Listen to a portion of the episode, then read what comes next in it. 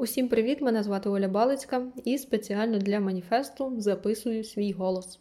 Я зараз в Чорногорії і тут теж карантин, але вже я скажу послаблюють потроху. Нам від вчора дозволили бути на вулиці з 5 ранку аж до 23 вечора, і навіть займатися спортом. Так, я спостерігала з вікна стільки людей. Пішли на ту пробіжку, що неймовірно. Таке враження, ніби тут якийсь марафон проходив. Ось, бо раніше на вулицю можна було виходити тільки з 5 до 19 в будні, а в вихідні там взагалі спершу комендантську зробили до часу дня, а пізніше скоротили взагалі до 11. І ну, уявляєте, після 11 порожній вулиці. Ні людини, ні машини, тиша, спокій, там пташки співають, така весна, весна. Ну, Дуже класно, мені навіть подобалося. У мене всі вікна були навстіж. Ось поруч із тим ми ще мали дуже багато інструкцій, які нам приходили смс-кою від е, влади Чорногорії.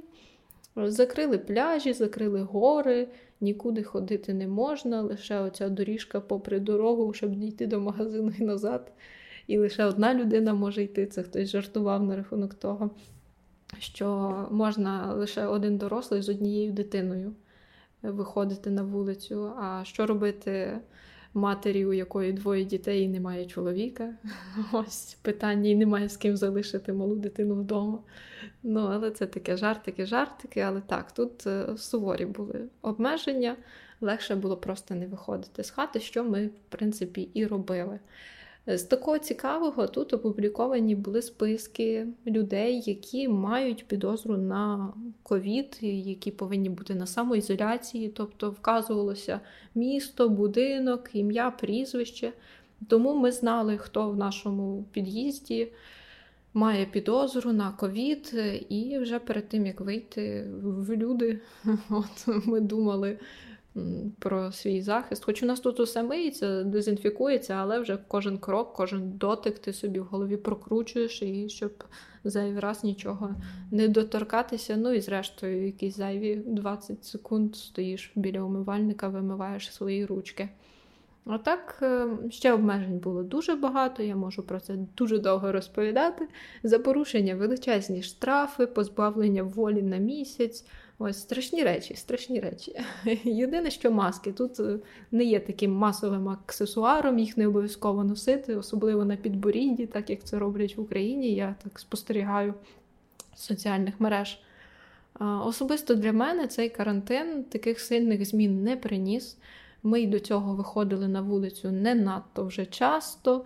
Е, ну, хіба трохи довелося понервувати, бо я монтую DIY кулінарні відео, і в один прекрасний момент ті, хто записує в студії, вони не змогли зібратися. І спершу так монтувалося там старий матеріал, домонтовувався і випускався, але через місяць мені вже не змогли платити зарплату. І так як я ось ось тільки починала жити, тільки стала формувати якісь заощадження, а тут катастрофа, карантин прийшов в хату. Ну, біда, біда. Тому мемчики, оці ваші про там ми погладшуємо за час карантину, ну, вони виглядають в якійсь мірі як чорний гумор. Так, жартики жартиками.